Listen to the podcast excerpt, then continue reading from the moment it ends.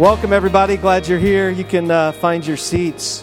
Um, and uh, we'll dive into the word this morning. Um, we are in First Kings. We're actually finishing up First Kings today, and Second Chronicles. Uh, we'll be starting, uh, well, not quite finishing up. Luke will kind of finish up First Kings next week, and then, um, and then we'll be doing uh, the second, second Kings and Second Chronicles. Those books kind of go together. Our series we've been doing over the summer is called In the Lord's Sight. And we talked through this, but just to mention it for those of you who haven't been here, you know, God wants us to be right in His sight. And so often we're trying to be right in the world's sight, or in a wife or a husband's sight, or a church's sight, or it's, it's that constant feeling of trying to be right in someone's sight.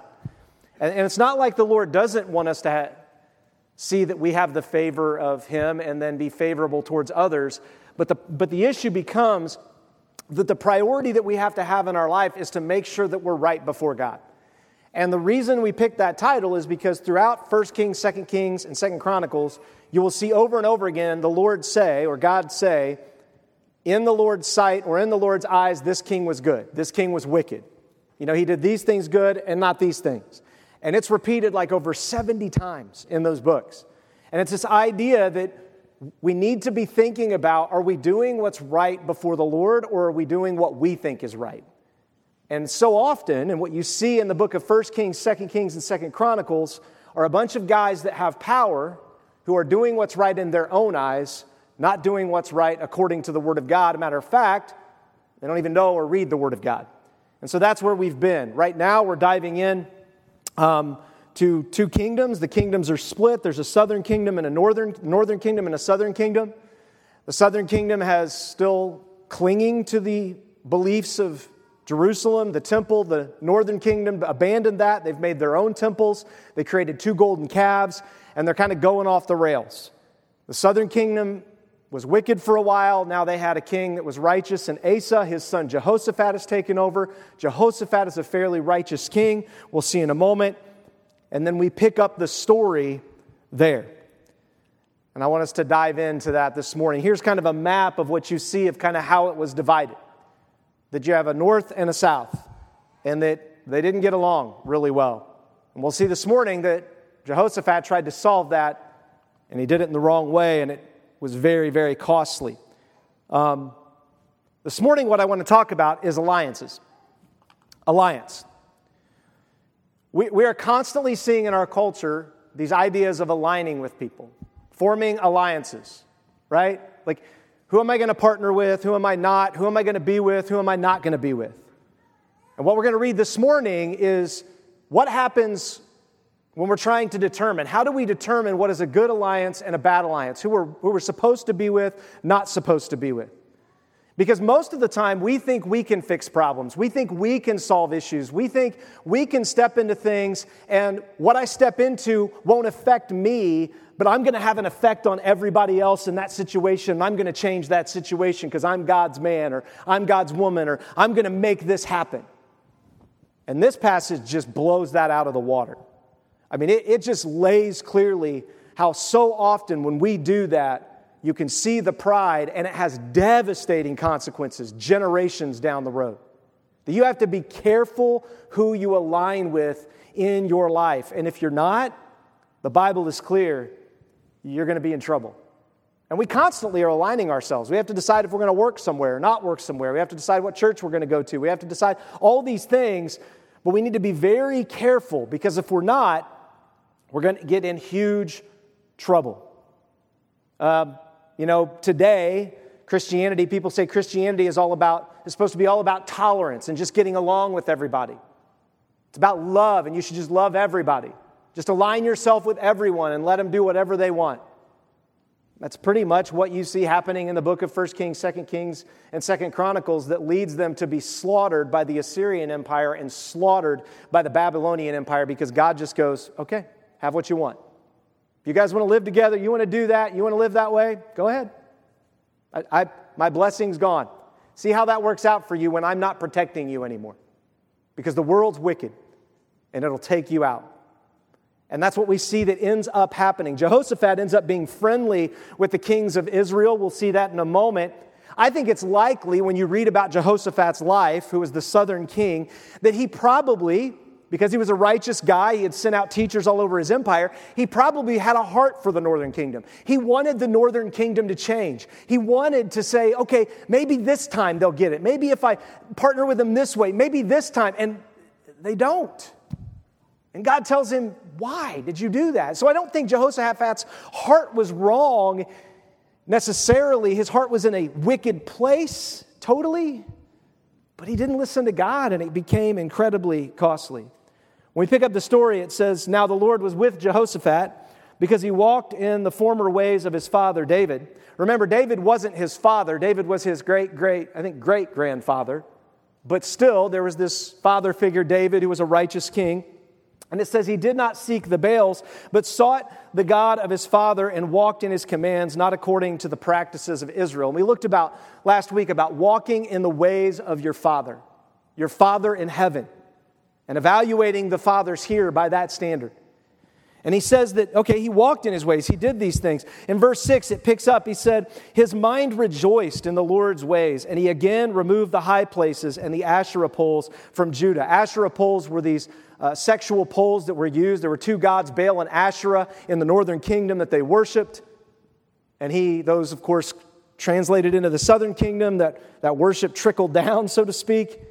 And he removed those. And then it says, in the third year of his reign, Jehoshaphat sent his officials to go out and do what? They taught throughout Judah, having the book of the Lord's instruction with them. They went through the towns of Judah and taught all the people. He's sending them out to say, You need to align yourself with God's word. I need everybody to know God's word. I'm sending everybody out to, to be accountable to God's word. Like Jehoshaphat is doing some really good things.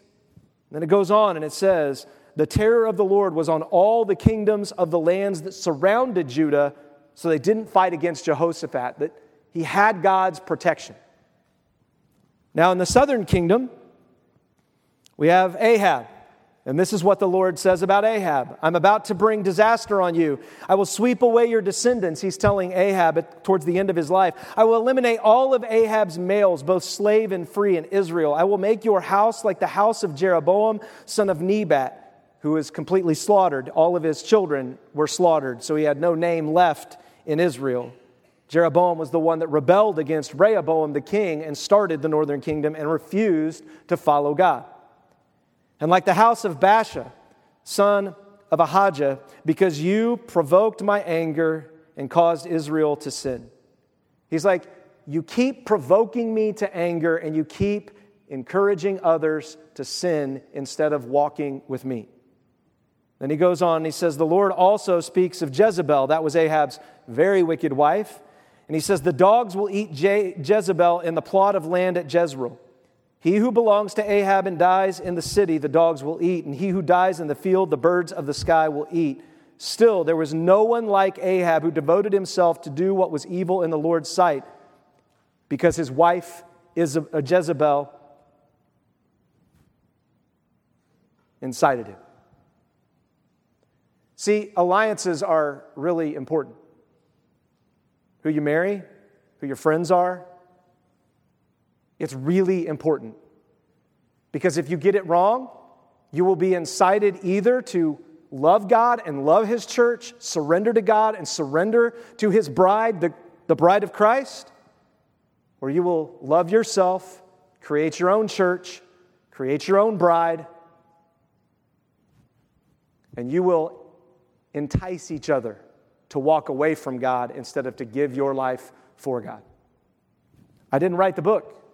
God says it all the way through. It's the same thing he said about Solomon. Solomon, you have all these wives and they've led your heart astray. You chased something I told you not to have. You made alliances and treaties with all these nations by marrying all these wives, and now you've done it. The kingdom's going to fall apart. And it takes hundreds of years, but it eventually completely falls apart. It goes on, when Ahab was told this, we looked at this last week, he had a moment of clarity.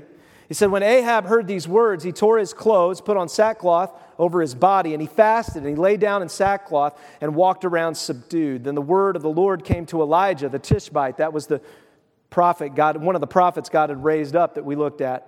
We'll see him again. He said, Have you seen how Ahab had humbled himself before me? I will not bring disaster during Ahab's lifetime because he's humbled himself before me, but I will bring disaster on his house during his son's lifetime. Now remember, we just looked at Jehoshaphat saying, My father David. Jehoshaphat was the great, great, great grandson of David. So when God says, I'm going to bring it on his sons, he's not saying this is a curse on the son that's born to you. He's not saying it's a curse on the grandson born to you. He is saying at some point, when your sons don't want to follow me, I'm going to have to bring my wrath for the whole mess that all of you have made. So, this is a warning to his sons, right? Like if you were a son and you were born and the prophet gave this warning, you have a choice to make and say, Well, I don't want it to be me. I don't want to, I don't want to be the son that destroys God and destroy, or destroys God's kingdom and destroys his people. I, I don't want to be that son, right? And so you have a choice to make. What we find out later is Ahab's sons choose to follow worse than Ahab. They don't heed the warning, and that's the way we are. God is constantly trying to get us to see who we are in His sight. He's trying to constantly get us to see who He wants us to be. He's trying to invite us in to see Him so we have a perfect picture, or a clear picture, I mean, of who He is. God is constantly doing that, and we're like, not me. I got this under control. I can do this. Now His sons know, now they're accountable. Now they've been told. So, are you going to follow me or are you going to do what your dad did and then I'm going to bring the hammer down on your life and on the nation? It's a prophecy. We pick back up the story in Second Chronicles 18. It says, Now Jehoshaphat had riches and honor in abundance, and he made an alliance with Ahab through marriage. Underline that verse in your Bible. There is so much to unpack in this verse that we're going to see.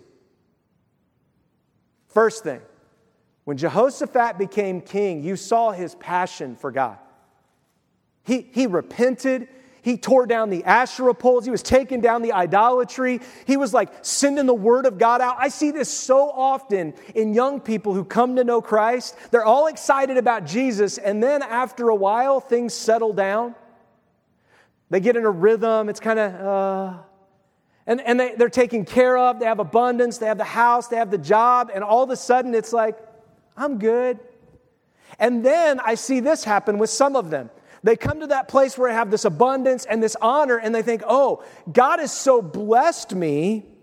He wants me to go out and change the world. He wants me to go make alliances. He wants me to like, like change the northern kingdom. I'm going to go get them. I'm going to take them on.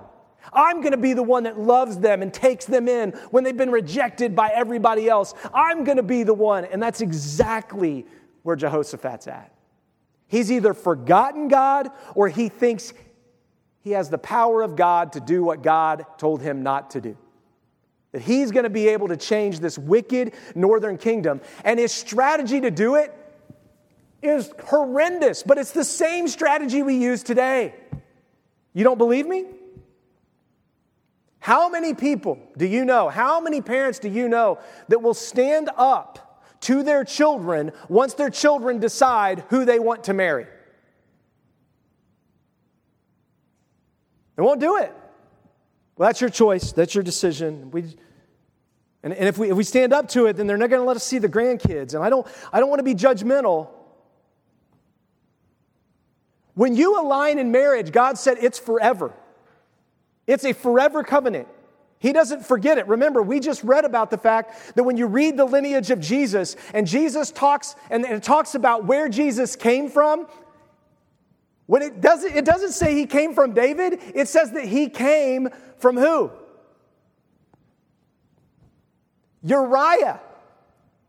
Uriah's wife Bathsheba is written in the lineage of David. He could have said he came from David's wife Bathsheba. Doesn't say that. It says he came from Uriah's wife, Bathsheba, who David slept with. God still recognized that Uriah and Bathsheba were husband and wife. That David didn't, David took that from him. Like God is serious about marriage, and Jehoshaphat forgot that. All the kings had been forgetting it because they got all these wives and all these kids because they can, because they're powerful and they're rich. And when you're powerful and you're rich, you don't, you're like, well, I'm good. God must be blessing me. Everything's going well. I must have done such righteousness to get rid of the Asherah poles and make all this money and send out these teachers. I can just, now I have the power to change things and make things happen. And so, what does Jehoshaphat do? Jehoshaphat makes an alliance and he takes one of Ahab's daughters, and they make an agreement that one of Ahab's daughters, we'll find out in a minute, marries Jehoshaphat's son. And she turns his son against Yahweh, which happens over and over and over and over and over, and we still keep repeating it. We still keep doing it. Like, when are we going to wake up? We have to look at this and say, okay, be careful. You, this isn't going to fix something. Everybody thinks that marriage, I, you know, it always frustrates me when two people, let's say two young people, they, they sleep together and they get pregnant, and the, the, that the church used to be, well, they need to be married now. Two, two wrongs don't make a right. What they did was wrong. That doesn't mean they need to be married. We need to pause for a moment and ask the question wait a minute, why did this happen? Do I want to push them into further sin? Or do I want to pull them back and like have a conversation? Why and what's going on and walk through it? And the church's solution for so long was, well, just get them married. That'll fix it. I mean, at some point, you've got to look up and see that, man, we're doing the same thing that Jehoshaphat does, that we think when we get to that place that we can make these alliances, we can make these deals, we can do these things, and we're strong. We, we can handle it. No, you can't and you're probably not going to change the other person, biblically, the other person almost always changes you. Almost always. There are a few exceptions. I mean, when I say a few, I mean a few exceptions. It goes on, it says, Then after some years, he went down to visit Ahab in Samaria. So he gives his daughter in marriage and then, like, doesn't even care, doesn't even, like, well, I did it. And now, a few years later, he goes down, and look what it says Ahab sacrificed many sheep and cattle for Jehoshaphat and for the people who were with him. Then he persuaded him to march up to Ramoth Gilead. He's bribing him. Well, this is a family. You're part of the family now, and here's all the sacrifices. And oh, and Jehoshaphat probably thinking in his mind, oh, Ahab sacrificing to Yahweh. Oh, he says he loves Yahweh now. Oh, he repented when that moment ago we saw he put on sackcloth and ashes. He must be good. And then you look around and go, but there's all the Baals and Asherah still everywhere. And Jezebel still sits on her own little throne telling people what to do. Like Jehoshaphat is in a position now where it's like he's trying to get Jehoshaphat on his side. And it's so easy for us to do that. Oh, well, well, he says he's a Christian. He says he loves Yahweh. Oh, look, he's, he's making sacrifices. That's good. Was Ahab making those sacrifices in Jerusalem where he was supposed to make the sacrifices? Jehoshaphat was participating in sacrificial worship in Samaria where God told him not to do it.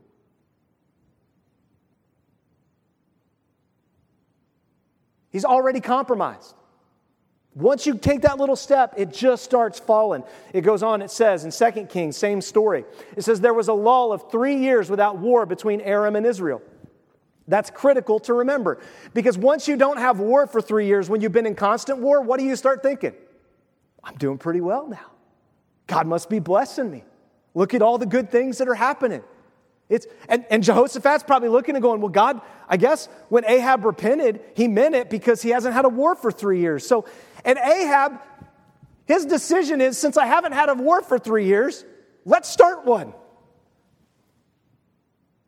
Not let's just live in peace. Let's get the nation, let's get our lives together, let's get the Asherahs and the Baals, out of our own heart. No, no, no, no, no. We need to go after all those wicked people. Ahab starts a war.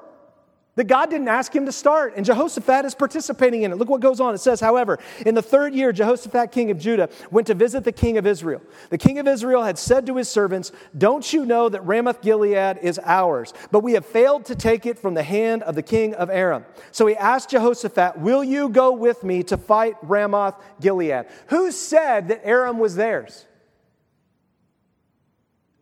Jehoshaphat doesn't even question it. Oh, okay, yeah, if God said that, I can't argue with you, you know. I don't want to argue with God. If God told you, well, then it must be true. What? He says, Will you go with me?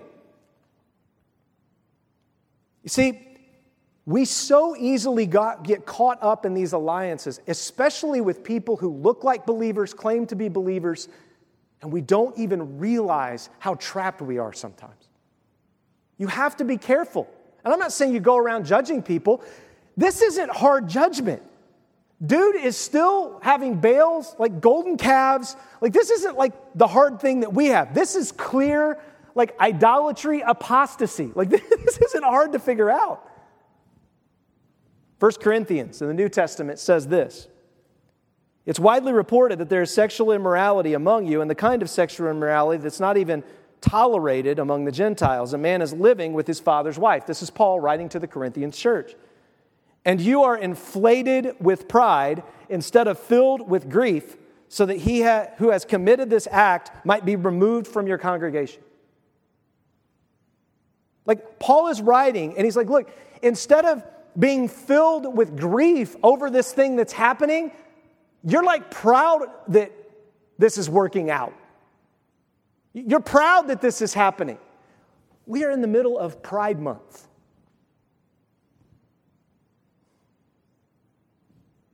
Like, just like Jehoshaphat was proud of what he was doing, he got proud and rich and wealthy. What ends up happening is we stop asking, what's best for God and people?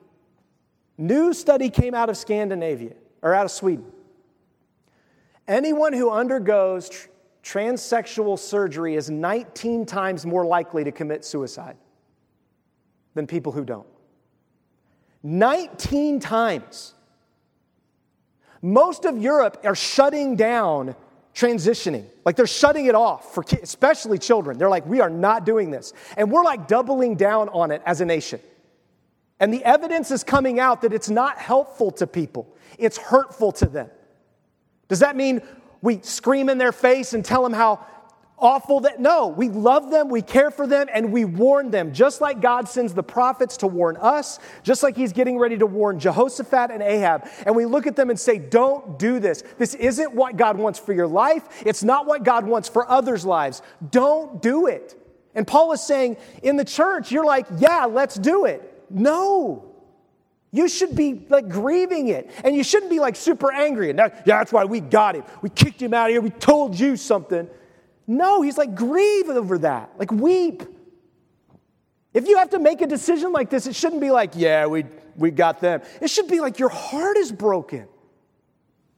Then he goes on, he says, I write to you, or I wrote to you in a letter not to associate with sexually immoral people I did not mean the immoral of this world or the greedy and swindlers or idolaters. Otherwise, you'd have to leave the world. In other words, I'm not talking about those that are lost that don't know me, that don't claim me, like Jehoshaphat and Ahab. Ahab claims to still know Yahweh. He still claims to be blessed by Yahweh. He's using Yahweh's name and he's putting idols on it. Paul is saying, look, you've got to be with lost people, otherwise, they can't find out about salvation. That doesn't mean that you're their best friend, but it means you've got to have relationships in which you can love them and care for them. So Paul goes on and he says, But now I am writing you not to associate with anyone who claims to be a believer who is sexually immoral or greedy or an idolater or verbally abusive, a drunkard or a swindler. Don't even eat with such a person. For what business is it of mine to judge outsiders? Don't you judge those who are inside? But God judges outsiders. Put away the evil person from among yourselves. See, what Jehoshaphat is doing is he's playing the we just all are getting unified and we all get along here unity game that is so dangerous. Be very, very careful with it. Because what looks like unity is normally in our culture compromise, and it's deadly. And he's looking, he's saying, I'm not talking about attacking all those people. Take care of your own family and your own house first. Then go out and tell people. It's where Jesus says, You have a plank in your own eye, but you're pointing out everybody else's speck. Deal with the plank in your own eye so that you can become a good eye doctor and take specks out of people's eyes. Train yourself how to take the plank out of your eye, get some other people that know how to do plank eye surgery so that you guys can go out and look at other people and be like, dude, you got a speck that could turn into a plank. Let me help you. That's what Paul's talking about here. Be careful who you align with. And the reason they probably did this in the church is because, well, we, we just want to be loving. We want them to know that we, we care about them. They're bringing evil into the church and calling it good. You cannot do that. And that's what Jehoshaphat's doing. Let's go on to this story. Jehoshaphat replies to him and he says, I am as you are, and my people as your people. We will be with you in the battle.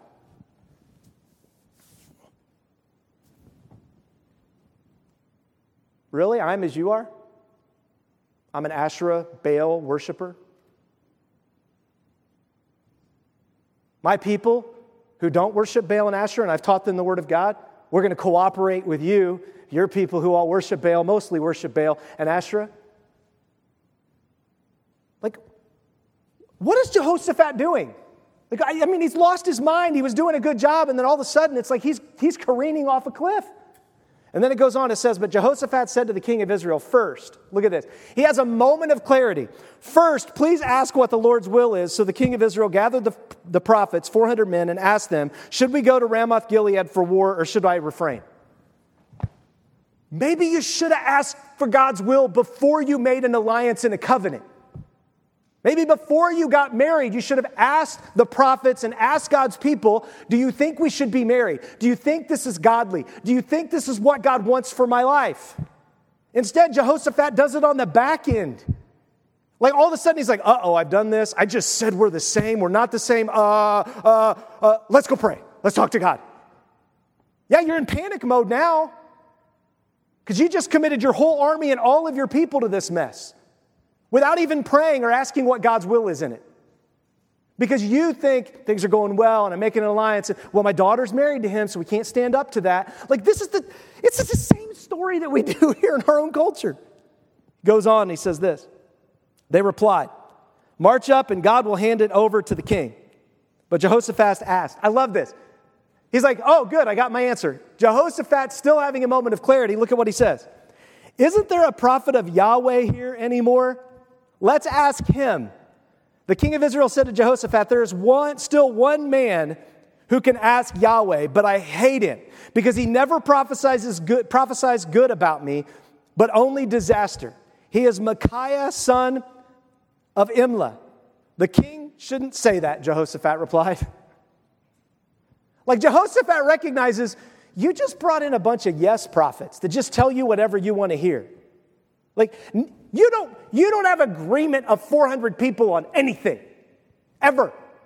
It doesn't matter what it is. Try to get agreement of 400 people on anything, and somebody in there's be like, I'm just going to vote no because I want to. I really agree with it, but I just want to vote no.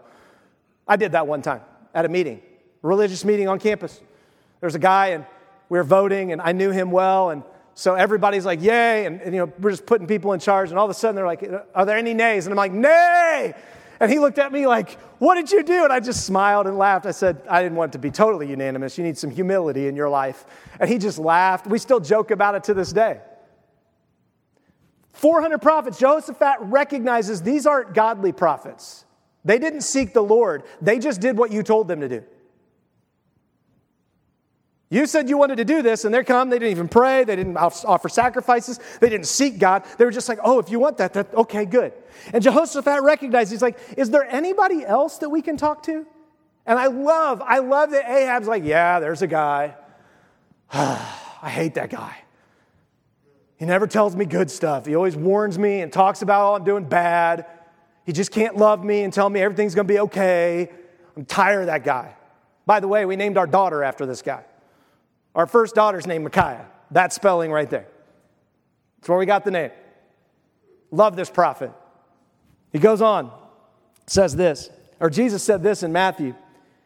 He says, either make the tree good and its fruit good, or make the tree bad and its fruit bad, for a tree is known by its fruit. You brood of vipers. He's talking to the religious prophets, the religious priests and leaders of his day. He says, You guys are a bunch of snakes. He says, How can you speak good things when you are evil? For from the mouth speaks from the overflow of the heart. A good man produces good things from his storehouse of good, and an evil man produces evil things from his storeroom of evil. I tell you that on the day of judgment, people will have to give an account for every careless word they speak.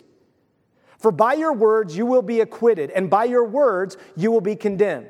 Then some of the scribes and Pharisees said to him, Teacher, we want to see a sign from you. This is how it always works. I want some sign to prove that if you tell me something bad, that I have to listen to it. If you tell me something negative, that I have to listen to it because I'm looking for positive. I'm looking for all the good stuff. And Jesus is like, I'm just telling you the truth. You're a bunch of snakes. You won't tell people the truth of the mess they're in. You won't warn them. You've got an alliance with the Romans, and Herod has taxed the Jews to build a fake temple in my name that I don't reside in, which is what had happened at this point. Goes on, it says, So the king of Israel called an officer and said, Hurry and get Micaiah.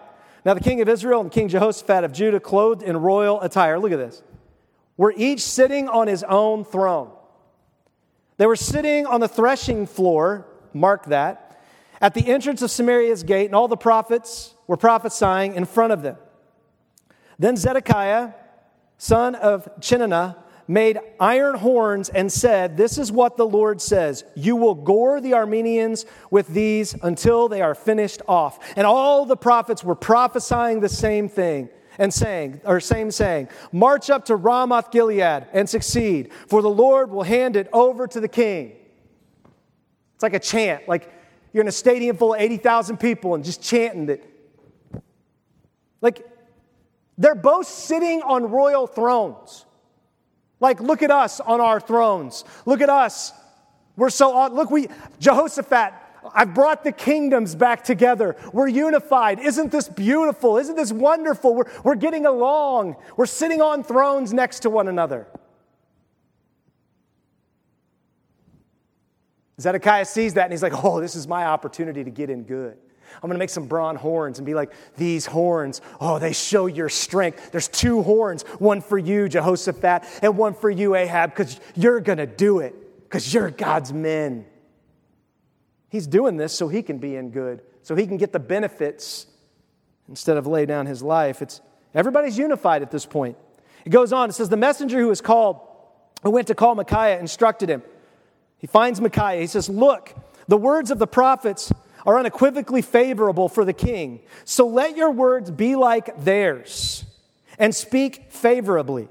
But Micaiah said, As the Lord lives, I will say whatever my God says. So we went to the king, and the king asked him, Micaiah, should we go to Ramoth Gilead for war, or should we refrain? Micaiah said, March up and succeed, for they will be handed over to you. Wait, what? I, I thought Micaiah was going to prophesy against doing that.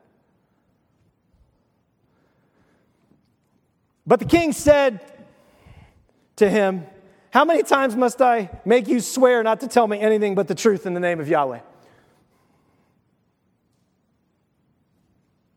There's no way, there's no way that that's true because you've never prophesied anything good about me. So I know you're lying. I wonder if, like, Micaiah's face gave it away. You know what I mean? Like your kids, when they come, okay, I'll do it. You know, like, oh, yes, I would love to serve you, mom and dad. Yes, I'll do the dishes. Oh, yes, I would love to. Or if it's like, okay, I'll do it. Yeah, God says you should just go call him and then it'll be okay. And he's like, that is no, you're, you're lying. I know it, right? I see right through it. Tell me the truth. Do you understand that what Micaiah just did there that's really critical? Is Micaiah obeyed because he was told what to tell the king. He obeyed. Okay, you want me to tell the king that?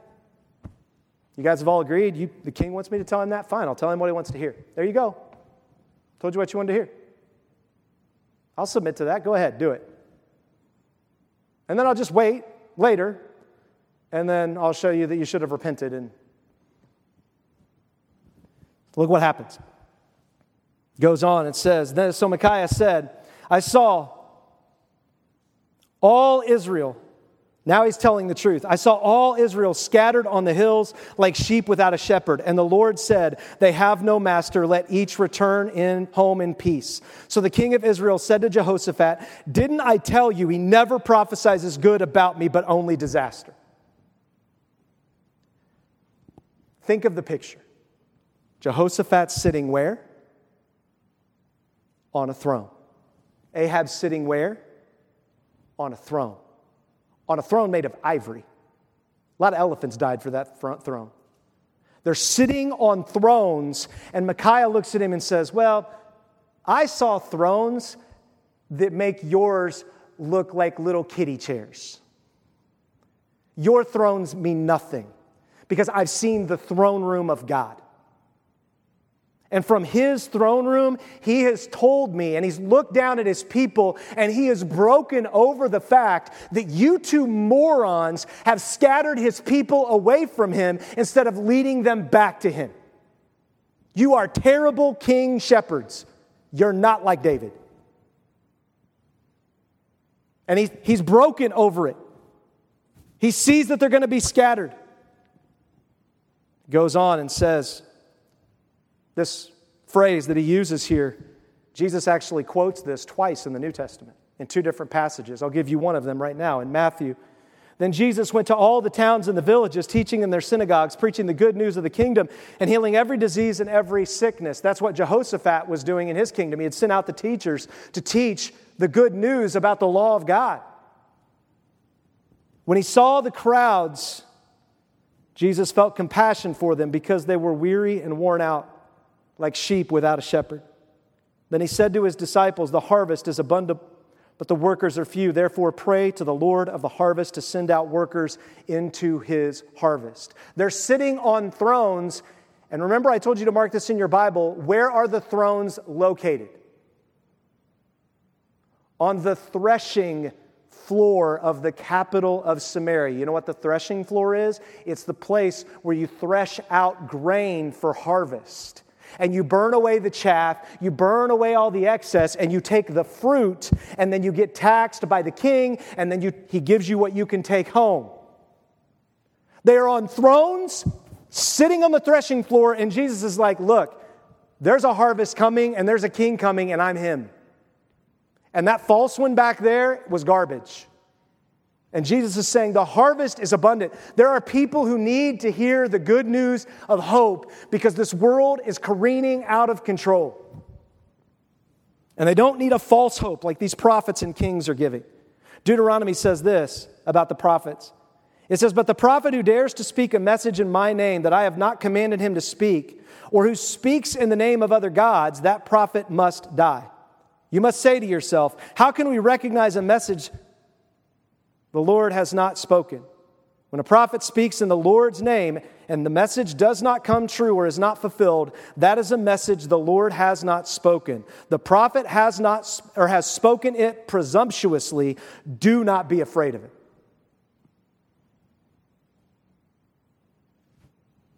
This was Old Testament law. This is what Jehoshaphat taught them to teach. And now Jehoshaphat is sitting in front of a bunch of prophets who are doing exactly this. And he even recognizes they're doing it because he says, Is there a prophet of Yahweh anywhere? All of those 400 prophets deserve to die in that moment according to the Old Testament law. Done. Gone. They, they're worshiping Asherah and Baal. They are not prophets of Yahweh, and now they have prophesied falsely. And as soon as it's caught that they're prophesied falsely, they should be slaughtered for saying something in God's name that God didn't say. Now, does that mean if we lie or we speak wrongly? No, no, no. That's not what that means. We, we say things wrongly all the time, but when you put God's name, I have a word from God. I am telling you, be very careful with that kind of talk. Super careful.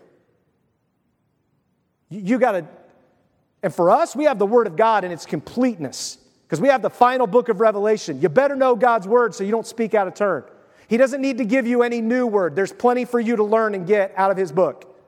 You don't need a new one. You need to figure out all the ones he's already given. And he says, Don't be afraid of him.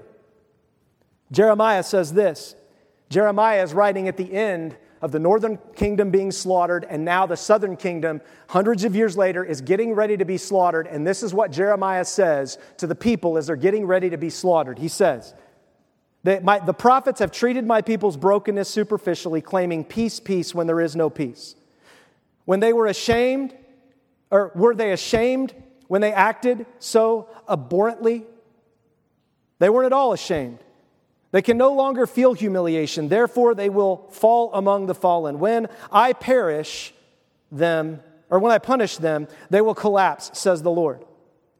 And I replied, Oh no, Lord God, the prophets are telling them, You won't see sword or suffer famine. I will certainly give you true peace in this place. But the Lord will say to me, These prophets are not pro- are prophesying a lie in my name. I did not send them nor did I command them or speak to them. They're prophesying to you a false vision, worthless divination, the deceit of their own minds. See, we love to be told everything's going to be okay. We don't love to read Revelation where the book says it's not going to end okay. Most of us think we're going to like build this thing for God and get to the end of our life and we're going to go to heaven and be like, look at all I built for you.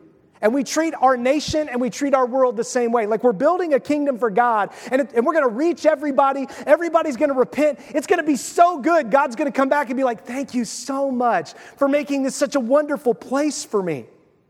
Revelation says the reason Jesus comes back is no one is repenting anymore. Their hearts have been hardened. They're, they're so abhorrent. He's like, I've got to come back so that sin doesn't continue to destroy people. And that's why he comes back. And he sends two final witnesses to witness to his people, and they kill him. And then he brings them back to life, and then the end comes.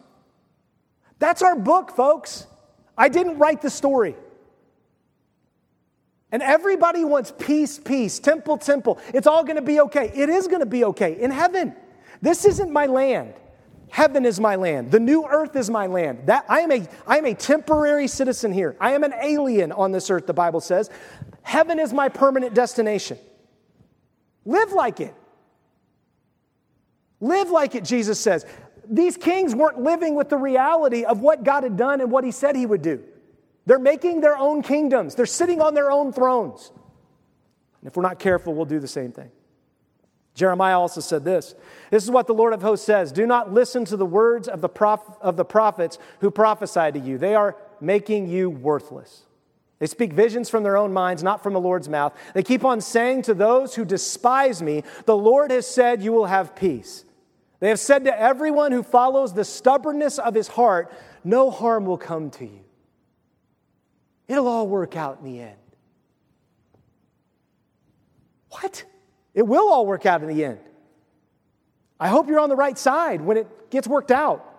I hope you're on the Lord's side. I hope you have an alliance with Him through a relationship with Jesus Christ, and you are aligned with Him because if you aren't, oh, death awaits you, and a second death eternally awaits you, the Bible says. See, this is what happened. Second Chronicle, then Micaiah said, Therefore, hear the word of the Lord. I saw the Lord sitting on his throne, and the whole heavenly host was standing at his right and at his left. And the Lord said, Who will entice Ahab, king of Israel, to march up and fall at Ramoth Gilead. So one was saying this and another was saying that. Then a spirit came forward, stood before the Lord, and said, I will entice him. The Lord asked him, How? He said, I will go become a lying spirit in the mouth of all the prophets. Then he said, You will entice him and also prevail. Go and do that. Now you see, the Lord has put a lying spirit in the mouth of these prophets of yours, and the Lord has pronounced disaster against you. How can the Lord lie? How can he send a lying prophet? Remember what Jesus said in the New Testament about the one sitting on the throne, the shepherd, who will separate the sheep from the goats? And the sheep on his right, he will tell them, Enter your rest, and the goats he will cast into the fire? See, we think that the demons don't have any access to God in heaven. Bible doesn't teach that. We have a story of Job that Satan went where? He went and talked to God. In Revelation, it says that there will be conversations between God and the great beast in those things. But like, this is happening, and, and, and God is saying, Who's going to entice Ahab? And, and these demons are stepping up, going, We'll do it, we'll get him. Okay, go for it. Do you understand that all Ahab had to do to keep from being enticed from the demon was repent? That's all he had to do. He had to say, I'm not listening. I, I repent. But Ahab wanted to be enticed. He wanted to be lied to, so God sent him what he wanted. No one goes to hell because God sends them there. Everyone goes to hell because they want to go there. They choose to go there. The Bible is clear on that. If you choose God and you surrender to Him and you trust His grace and you struggle through your life to fight for that, God says He will not leave you, He will not forsake you. But if you say, I want nothing to do with you, I only want you when I can use you, if that's your attitude, God says you will perish. That's what He says. So no one goes to hell. It's because they want to be there. They've chosen that. Romans 1 says God is crying out in creation that he exists, and man just says, Well, I'll make a new idol. I'll worship the sun. I'll worship the moon. I'll worship the earth. He creates all these idols when he could just cry out to the creator. But we won't do it. And Ahab isn't going to do it either. Sitting on his throne where he's at. It goes on. Then Zedekiah, son of Chenaanah, came up and hit Micaiah in the face and demanded, Which way did the Spirit from the Lord leave me to speak to you? You can always tell a false prophet because when they're confronted, they want to punch you in the face. It's anger, they want to fight. Every time. It's that spirit of malice, that spirit of anger that rises up and is like, I'll show you who's boss. I'll punch you in the face. Now, what are you going to do about it? You don't see any of God's prophets running around punching people. Last time we talked about the guy that asked to be punched, and the prophet was like, I don't know if I want to do this. He's, no, no, God said to do this. Like, he had to convince them to do it. But they're not running out and just, this guy's like, boom, how dare you? I'll show you I'm right. I'll show everybody that you're wrong because God let me punch you in the face and now you're hurt. Ha ha ha, I got you. Goes on, it says, Micaiah replied, you will soon see when you go to hide yourself in an inner chamber on that day. Then the king of Israel ordered, Take Micaiah and return him to Amnon, the governor of the city, and to Joash, the king's son, and say, This is what the king says Put this guy in prison and feed him only bread and water until I come back safely. I got Jehoshaphat on my side. We've reunited the kingdom. We're going to take over the world. It's, we're going to, like today, the church is going to explode now because we've all gotten along goes on and says, in Luke, Jesus says, Rejoice in that day and keep and leap for joy. Take note, your reward is great in heaven, for this is the way their ancestors used to treat the prophets when they were persecuted. But woe to you who are rich, for you have received your comfort. Woe to you who are full, for you will be hungry. Woe to you who are now laughing, for you will mourn and weep. Woe to you when all people speak well of you, for this is the way their ancestors used to treat the false prophets. This is Jesus speaking. He's warning, he's saying, Look, I know this is going to be hard. I know you're going to go out and tell people these messages, and you're going to be treated like Micaiah. They're going to hate you. He never has anything good to say. He's always talking about hell. He's always talking. No, he's not. Micaiah's not always talking about that. He's talking about the throne room of God. That's pretty cool. But you missed that part. you missed, like, wow, you saw the throne. What else did you see in the throne room? No, no, you're so concerned about yourself. You're mad about the part he talked to you about. You're not excited that a human being saw the throne room of God and you didn't inquire a little bit more. Goes on, it says, look at this. But Micaiah said, Ahab, if you ever return safely, the Lord has not spoken through me. And then he said, All of you better listen. Listen up. This message just isn't for Ahab and Jehoshaphat, it's for everybody. You better listen up, he says. Goes on in Second Chronicles, the king of Israel and Judah's king, Jehoshaphat went to Ramoth Gilead, but the king of Israel said to Jehoshaphat, Look at this. Look what Ahab does. What a weenie. He says, I will disguise myself and go into battle, but you wear your royal attire. But the king of Israel disguised, or, so the king of Israel disguised himself and they went into battle. You're so confident in your prophets. You're so confident in your throne and authority. You're like, if I hide from God, he won't kill me, like Micaiah said. So I'll put Jehoshaphat out there. But, oh, Jehoshaphat, I want you to get all the credit, Jehoshaphat. Oh, you put the kingly garb on. So if we win the war, everybody's like, Jehoshaphat, the general led us. Jehoshaphat's the, oh, I, yeah, I'm in. Sure. Ahab's the little king. I'm the bigger king. This works beautifully. Look what happens. Now, the king of Aram had ordered his chariot commanders, Do not fight with anyone small or great except the king of Israel. When the chariot commanders saw Jehoshaphat, they shouted, He must be the king of Israel. So they turned to attack him. But Jehoshaphat cried out, and the Lord helped him. God's better than I am.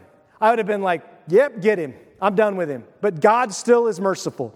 And then it says, look at this God drew them away from Jehoshaphat.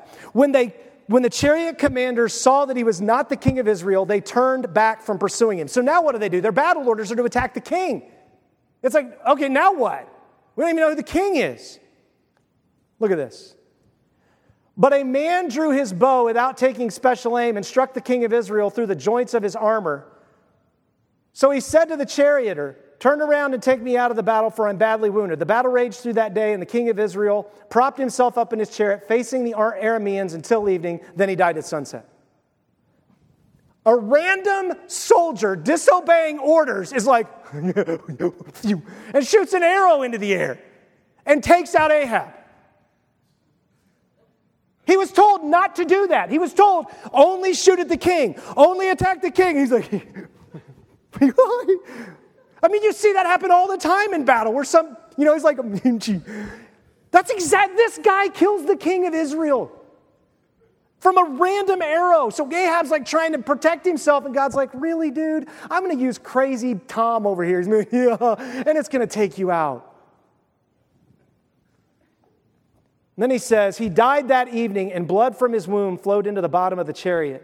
Then, then the cry rang out in the army at the sunset declaring exactly what Micaiah said he saw would be declared. Each man to his own city and each man to his own land. Your sheep without a shepherd, you got no one leading you, and they scatter back. Two prophecies fulfilled that Micaiah said would happen. So the king died and was brought to Samaria. They buried the king in Samaria. Then someone washed the chariot at the pool of Samaria. The dogs licked up his blood and the prostitutes bathed in it, according to the word of the Lord that he had spoken. Remember, he said the dogs would lick up Ahab's blood and the dogs would eat Jezebel. Later, we'll see the story where the dogs come and eat Jezebel. Prophecy after prophecy being fulfilled. And you know what happens after this? They ignore all of it. They ignore the prophets, they ignore the prophecy, they ignore the truth because they're going to pursue what they want for their own benefit. And then it says, the rest of the events of Ahab's reign, along with all his accomplishments, including the ivory pa- palace he built and all the cities he built, are written in the historical record of Israel's king. Ahab rested with his fathers, and his son Ahaziah, Ahaziah became king in his place. If you just read that last sentence, you'd be like, I want to be Ahab. A lot of accomplishments. I built an ivory palace. I built all these great cities. It's written down that I existed and the people are going to read it. And I rested with my fathers. Oh, what a good life. I mean, that's the best life you can hope for. Unless you read the rest of the story, that by God's grace, he allowed Ahab that. Not because Ahab did the right thing. But see, we like to pull that part of the story out and ignore the rest around it. Goes on, it says, Back to Chronicles. Jehoshaphat, king of Judah, returned to his home in Jerusalem in peace. Oh, whew, that's a close one. I almost got killed by those Arameans. You know, they came and got me. And I, man, I'm glad I got out of that one. That's, whew, that was rough. Then Jehu, the son of Hananiah, the seer, came out to confront him and said, King Jehoshaphat, did you help Or do you help the wicked and love those who hate the Lord? Because of this, the Lord's wrath is on you. However, some good is found in you, for you have removed the Asherah poles from the land and have decided to at least seek God, like you told Ahab to at least try to seek God. First John, Jesus, or John said this in First John. This is how we know that we love God, the, uh, God's children, when we love God and obey His commands. For this is what love for God is to keep His commands. Now, His commands are not burdensome. Like Jehoshaphat's trying to fix all these things. He's not obeying God's commands. He's not listening to God. Second Corinthians says this Do not be mismatched with unbelievers. For what partnership is there between righteousness and lawlessness? Or what fellowship does light have with darkness? What agreement does Christ have with Belial? Or what does a believer have in common with an unbeliever? And what agreement does God's sanctuary have with idols? For we are the sanctuary of the living God. Why do you keep making all these alliances with people that don't love me, that don't care about my church, they don't care about my people, they just care about their power, their position, their influence, their ministry, their books they sell? That's what they care about. They're not giving their life to a local family, a local church. They're trying to make a name for themselves, and you guys keep buying it. Paul's like, stop. He's like, don't be mismatched with unbelievers. And then with believers, he's like, you better make sure they don't have idols in their sanctuary. So he's talking about two sets of people here. He says, the unbelievers, be careful. And then he says, there's these believers who say they have these things in common. They say that they're a part of the sanctuary of God, but they're full of idolatry. Don't partner with them. This isn't a new message. God said this from the beginning, and He said it at the end of His book. It's the same message. Goes on in 1 Kings and says, Jehoshaphat, son of Asa, became king over Judah in the fourth year of King Israel, or Israel's king, of Israel's king Ahab. Jehoshaphat was 35 years old when he became king. He reigned 25 years in Jerusalem. His mother's name was Azubah, daughter of Silhiah. He walked in all the ways of his father Asa. He did not turn away from them, but did what was right in the Lord's sight. And you think, ah, yes, that's what I want for my life. That's what I want to be said. However, the high places were not taken away. The people still sacrificed and burned incense on the high places where they weren't supposed to make sacrifices with idolatry. And Jehoshaphat made peace with the king of Israel when he was not supposed to make peace. Hey, you did a great job. Asterisks. Hey, Barry Bonds, you're the home run champion. Asterisks. Hey, Pete Rose, you hit the most hits. Asterisks. Just a subtle alliance with a betting agent, a subtle alliance with a drug, a subtle alliance, and it tarnishes the rest. A little yeast leavens the whole dough. God's like, be careful. Look into your own heart and your own life. It says, ah, Ahaziah, son of Ahab, became king over Israel and Samaria in the 17th year of Judah, King Jehoshaphat's um, and reigned over Israel two years. He did what was evil in the Lord's sight. There it is, in the Lord's sight. He walked in the ways of his father Ahab, in the way of his mother Jezebel, and in the way of Jeroboam, son of Nebat, who had caused Israel to sin. He served Baal and worshiped him. He provoked the Lord of Israel just as his father had done. This was not a good guy. And then it says, after all of this, Judah's king Jehoshaphat made an alliance with Israel's king Ahaziah who was guilty of wrongdoing. Jehoshaphat formed an alliance with him to make ships to go to Tarshish, and they made the ships in Ezion Geber. You haven't learned your lesson yet, dude? You're trying to keep your kingdom. You're trying to make things work together. Stop. Just live as the king of the southern kingdom and honor me and hold people accountable that I've put under your accountability. Quit looking at everything else. You're trying to build ships to do so. Stop. Just focus in on what I've called you to be faithful to do. And you're like, oh, I can make this a new deal with this guy and that date, and you get all over the place. Just do simple. Look what happens. Then Eleazar, son of Dod, Dodawa, Dodayahu, that's actually how you pronounce it, of Mareshah, prophesied against Jehoshaphat, saying, Because you formed an alliance with Ahaziah, the Lord has broken up what you have made. So the ships were wrecked and were not able to go to Tarshish. You want to know how you can find out if you made a bad alliance? Look at the wreck of your life. It'll happen. It may not happen now. Things may be going well. You may have two or three years of peace. Things might look good now. But when you start to see as your life goes on, who you keep aligning with, who you keep listening to, who you keep tuning into, who do you keep asking advice from, that's all going to stack up. And someday you're going to see the alliance you've made, and your life is going to get shipwrecked. Don't do it. Make your alliance with God. Make your alliance with the people of God who love His Word, who love Jesus, who serve Him. Like, make an alliance. I'm going to commit to this. This is the thing that's going to get the priority in my life over everything else, period. Hit my God, his people, just like the prophets all died, saying, My God, his people, they're going to kill me. Doesn't matter. Jesus said, My God, I am God, and my people, and they're going to kill me. Doesn't matter. I'm going to give myself to it. That is a covenant alliance of love. They might quit. I'm not quitting. You might quit on me, I'm gonna die for you. And I'm gonna call you out the whole time I'm doing it. I'm not gonna be like, I'm just dying for you. I'm dying for you again today. No, like, you stink, and I'm still gonna give my life. Because I love you and I love my God, and He's called me to do that. And I wish you wouldn't stink. That's good.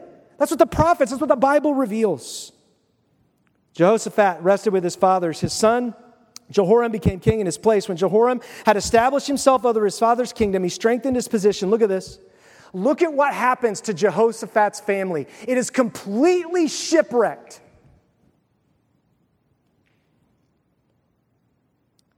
By killing with the sword all of his brothers, as well as some of the princes of Israel. Jehoram was 32 years old when he became king and reigned eight years in Jerusalem, he walked in the way of the kings of Israel. He abandoned God. He abandoned Jerusalem because he was married to Ahab's daughter. As the house of Ahab had done, for Ahab's daughter was his wife, he did what was evil in the Lord's sight. But because of the covenant of the Lord he made with David, was unwilling to destroy the house of David since the Lord had promised to give a lamp to David to his sons forever. You keep breaking my promises, and I keep keeping them, God says. You keep breaking, I'm going to keep keeping. Because that's who I am, and I'm going to call you out every time, which is what he does. Goes on. As we wrap up, Isaiah says this For this is what the Lord said to me with great power to keep me from going the way of this people. Isaiah was a prophet to the northern kingdom right before they were slaughtered by Assyria. He's saying, I don't want to go the way of these people. This is what he says Do not call everything an alliance, these people say as, as an, is an alliance. Do not fear what they fear. Do not be terrified. You are to regard only the Lord of hosts as holy. Only he should be feared. Only he should be held in awe. He will be a sanctuary, but for the two houses of Israel, he will be a stone to stumble over and a rock to trip over and a trap and a snare to the inhabitants of Jerusalem. Jesus said this about himself. Paul said it in Romans. He said, As it is written, look, I am putting a stone in Zion to stumble over, a rock to trip over. Yet the one who believes on him, that's Jesus, will never be put to shame. Get the right alliance. This is what Jesus said. Jesus said to them, Have you never read in the scriptures, the stone the builders rejected has become the cornerstone? This came from the Lord and is wonderful in our eyes. Therefore, I tell you, the kingdom of God will be taken away from you, Pharisees, you Sadducees, you religious leaders, and given to a nation producing its fruit. Whoever falls on this stone, Jesus is pointing at himself, this stone will be broken into pieces but, who, but on whoever it falls, it will grind him to a powder. But when the chief priests and the Pharisees heard his parables, they knew he was speaking about them. And so they repented and they said, We're so sorry and we want to follow you, just like Ahab listened to Micaiah. Here's the anger again. Here's the how dare you again. We got to find a way to kill this guy again. See it? It always pops up, it's always there. It Goes on, it says, although they were looking for a way to arrest him, they feared the crowds because they regarded him as a prophet. See, Jesus says, don't fear, and Ahab and Jehoshaphat and these guys are always trying to play the game of how do I keep things under control? How do I keep peace, peace, the temple, temple, instead of just letting the fear of God play out? And the fear of God can be scary on a nation. Goes on in 1 Corinthians, he says, I fought wild animals in Ephesus with only human hope. If I did that, what good did that do me? If the dead are not raised, let us eat, drink, and for tomorrow we die. Do not be deceived. Bad company corrupts good morals, Paul says. Come to your senses and stop sinning. For some people are ignorant about God. I say this to your shame, not those that are ignorant about God. And then Jesus, Jude says this Dear friends, although I was eager to write to you about the salvation we share, I was eager to write to you about peace, peace, how great it is just to know Jesus. I found it necessary to write and exhort you to contend for the faith that was delivered to the saints once and for all. For some men who were designed or were des- uh, designated for this judgment long ago have come in by stealth. They are ungodly, turning the grace of our God into promiscuity and denying Jesus Christ, our only master and Lord. It's exactly what was happening to Ahab. These men come in, and then Ahab, what did he do? He took on stealth mode. You get all dressed up like the king, I'm going into stealth mode. Guys, these are the same patterns that are repeated over and over and over again in Scripture. It doesn't change. The question is, what alliance will we make in our lives? Will we believe that God is faithful, that the same patterns we see over and over again aren't some made up story? They're not things for us to read and then manipulate to our advantage. They're things for us to read and declare to the world our God is coming. Get ready.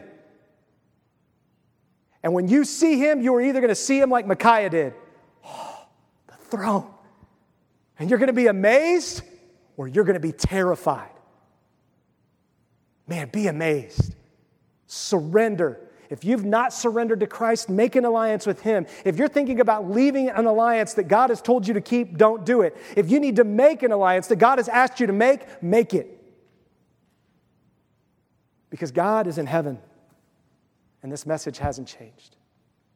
Let's pray. Father, thank you for your word. I thank you for these kings. I thank you for this story that gives us such a picture of the truth, of even today, how today we are trying to get all these alliances and to fix our problems, and we're not praying. We're not like Jehoshaphat said Have we sought the Lord? Have we cried out to him? Have we fasted? Have we prayed? Have we put on sackcloth? Nope just trying to manipulate all the situations so that our bank accounts look better, our jobs look better, our kids look better.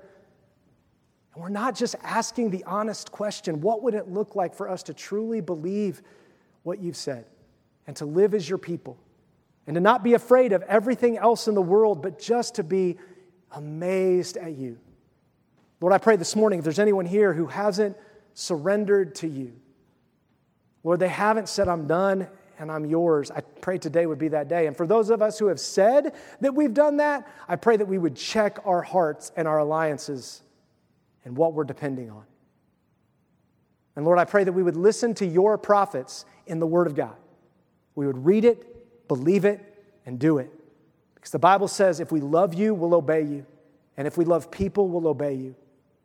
And if we're trying to manipulate you and manipulate people, we won't obey you. And so, Lord, help us to do that. And for those of us who are walking with you, for those of us who are at a place where it's, where it's peace and there's just joy and we're seeing you use us, I pray that we wouldn't get discouraged. I pray that we wouldn't get complacent like Jehoshaphat. I, wouldn't, I pray that we wouldn't think we can just go out and solve everything, but we just do the simple things in our life to declare who you are, we pray. In your name.